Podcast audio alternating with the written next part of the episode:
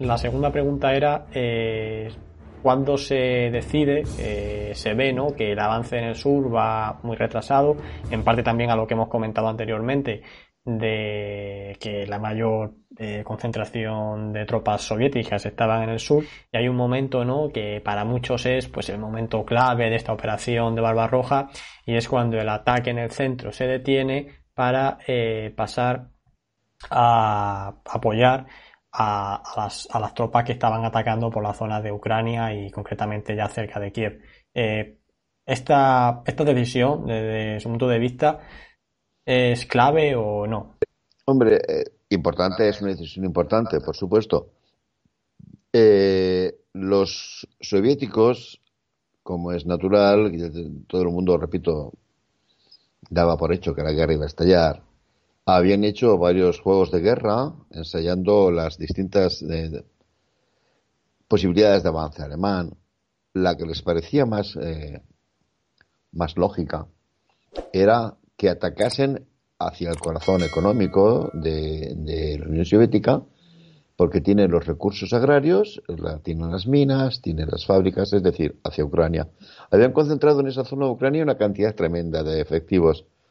Eh, mientras que las, las fuerzas alemanas que van a atacar Ucrania, en parte son las que salen desde Polonia, en parte sí, pero eh, hay otro amplio fragmento, que es las zonas que, las tropas que parten desde Rumanía, que son de hecho las que tienen más frente, más zona, digamos, para operar, donde están dos ejércitos rumanos y solamente un ejército alemán, el undécimo, ¿no?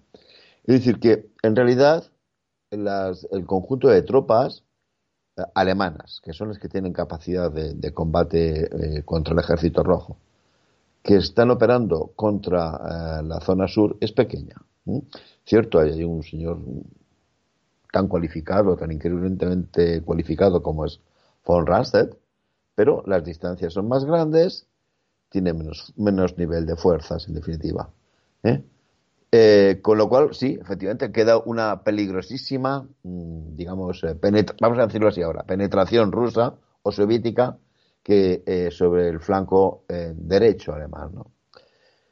Eh, como además se está produciendo este, este varapalo que están recibiendo los alemanes ante mm, Smolensk, Hitler en este momento da un golpe en la mesa.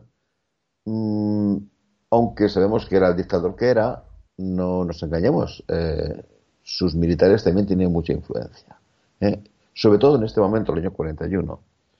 En este momento os recuerdo que Brauchis, el mariscal Brauchis, aún es el comandante en jefe del ejército hasta el año, hasta diciembre del 41, ¿sí?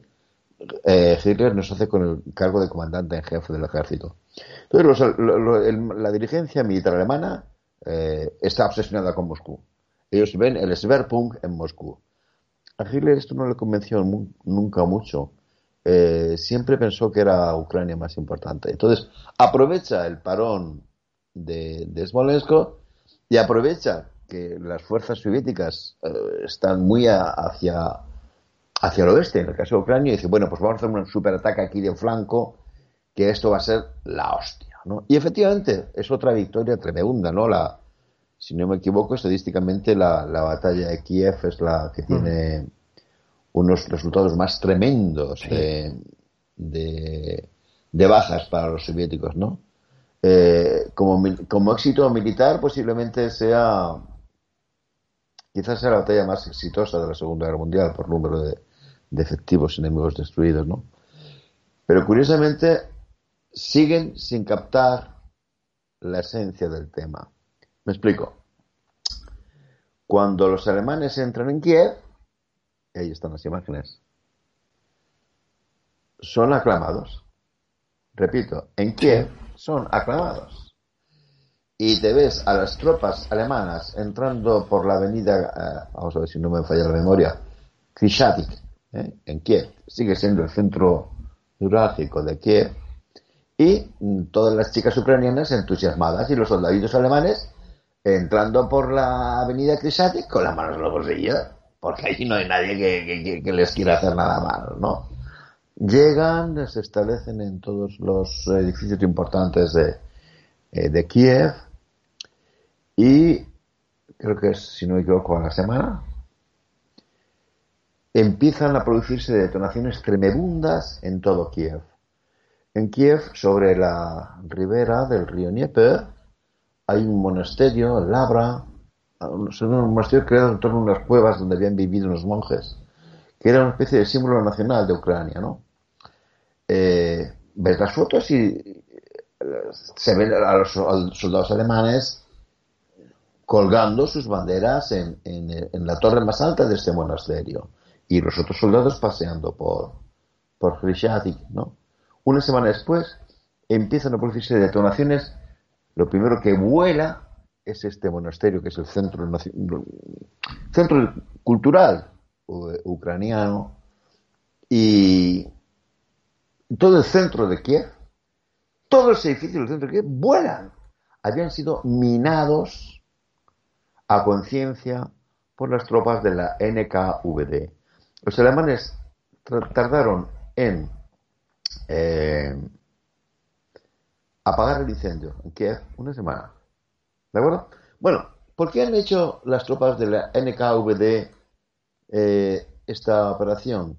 Porque están convencidos de que los ucranianos se van a unir a los alemanes y por supuesto dan por hecho que los alemanes van a admitirlos a los ucranianos como nuevos aliados. Dicen, sí, te va a enterar. Vuelo Kiev y vuelo vuestros símbolos de identidad. Bueno, pues ese es el gran error.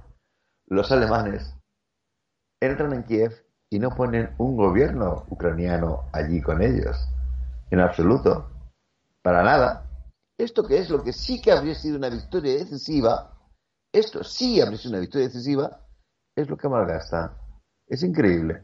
Porque bueno, Mm, partiendo de que no van a haber, por lo que te decía antes de la doctrina operacional, perdón, de la estrategia de la, de la batalla decisiva, de que no van a conseguir una victoria decisiva porque ya no se puede obtener una victoria decisiva. Tiene que ser un encadenamiento de victorias perfectamente planificado, lo, mismo, lo que es lo que viene a decir la doctrina del arte operacional soviético. Bueno, pero la doctrina una victoria muy notable. Sin embargo, esta victoria tan notable en términos militares se convierte en una auténtica eh, ruina en cuanto a su efectividad política. Y eso que Stalin y sus dirigentes, repito, es lo que más temían. Por eso han ordenado volar Kiev. Es una cosa increíble como, se comete tamaño error político. Si ese mismo día los alemanes entran en Kiev y dicen la bandera nacional ucraniana en, en todas las sedes oficiales y dicen eh, mañana mismo queremos formar un parlamento ucraniano, Bueno, el éxito que habrían tenido, eso sí que habría sido un éxito de verdad. Y no una victoria más, que sí, vale, ah, ¿te has dicho de 600.000 soldados soviéticos? Sí. Mira, dentro de un mes van a estar otros 600.000 soldados en frente. Claro, sí, sí, no, ese es un error que, bueno, uno de los muchos errores que cometió Alemania eh, digamos, en no intentar eh, adoptar ¿no? a estos pueblos que no querían formar parte de la Unión Soviética a su ejército.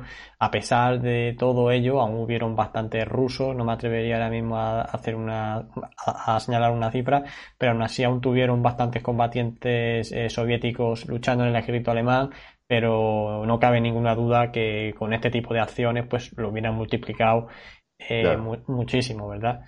Eh, es que, es que ten en cuenta, por ejemplo, esto evidentemente no, no corresponde hoy porque estamos hablando del año 41, pero eh, lo absurdo que es eh, cuando reconocen el ejército ruso de liberación, que es el año 44, lo hacen cuando ya no ocupan ni un palmo de tierra en Rusia, ¿no? Si esto lo hacen en el año 41, la Unión Soviética se desmorona. Y se ve desmoronado con la misma rapidez que se desmoronó el zarismo el año 17. ¿Eh?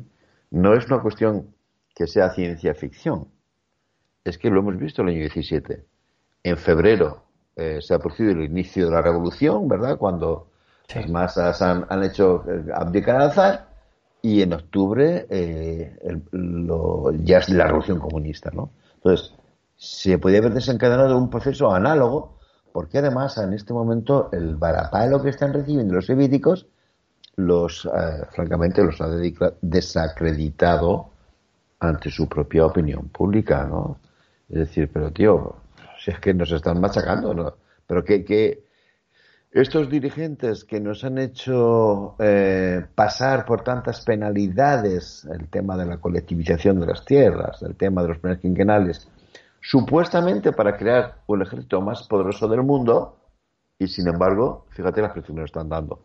Hay que tener en cuenta también otro factor mm, que es de tipo psicológico. Muchas veces mm, la historia militar se centra excesivamente en los combates, en las armas, en los despliegues, y no tiene en cuenta otros factores que están presentes en la psicología en ese instante, ¿no? Mira, en los años 30, es curiosísimo, hay un montón de películas soviéticas, un montón de películas, en las cuales se contempla la hipótesis de una guerra en la cual eh, la Unión Soviética está atacada, ¿no? En todas esas películas, la Unión Soviética es apacible y tranquila, pero es atacada, pero vamos, responde con una eficacia increíble. Y atentos, eh, en las escenas finales de esas películas siempre se veía entrar a los tanquistas soviéticos en Berlín. ¿Qué dirás tú? Coño, pues ocurrió, sí, pero ocurrió en el año 45. No, no, estoy, me estoy refiriendo a que estas películas daban por hecho que el atacante, quien fuera, casi todo el mundo intuía inmediatamente que iba a ser la Alemania nazi, que ese atacante iba a ser derrotado ese mismo verano y que por supuesto las tropas soviéticas iban a avanzar eh, inmediatamente sobre el corazón de Alemania, donde ni que decir tiene, iban a ser recibidos ah, por masas enfervorizadas de proletarios alemanes blandiendo banderas rojas, ¿no? Esto, en esto se ha adoctrinado a la población rusa desde el año 36, con películas que les machacan esto. Son las películas más, entre comillas, taquilleras de la, ah, de la filmografía soviética de esos años, ¿no? Más o menos todo el mundo conoce la famosa película esta de Eisenstein, ¿verdad? Pero no es esa la única película, hay más. Entonces, repito, psicológicamente el ciudadano soviético se le ha adoctrinado para que van a obtener una victoria tremenda en el mismo instante en que entra, estalla la guerra. Y en cambio, están recibiendo una somanta de palos como nunca antes había recibido ningún país en su historia. Era un momento de extraordinaria debilidad moral para eh, la población soviética. Por tanto, una campaña política bien orquestada, bien organizada, habría tenido unos efectos eh, increíbles. Pero esa baza no se jugó. No, desde luego.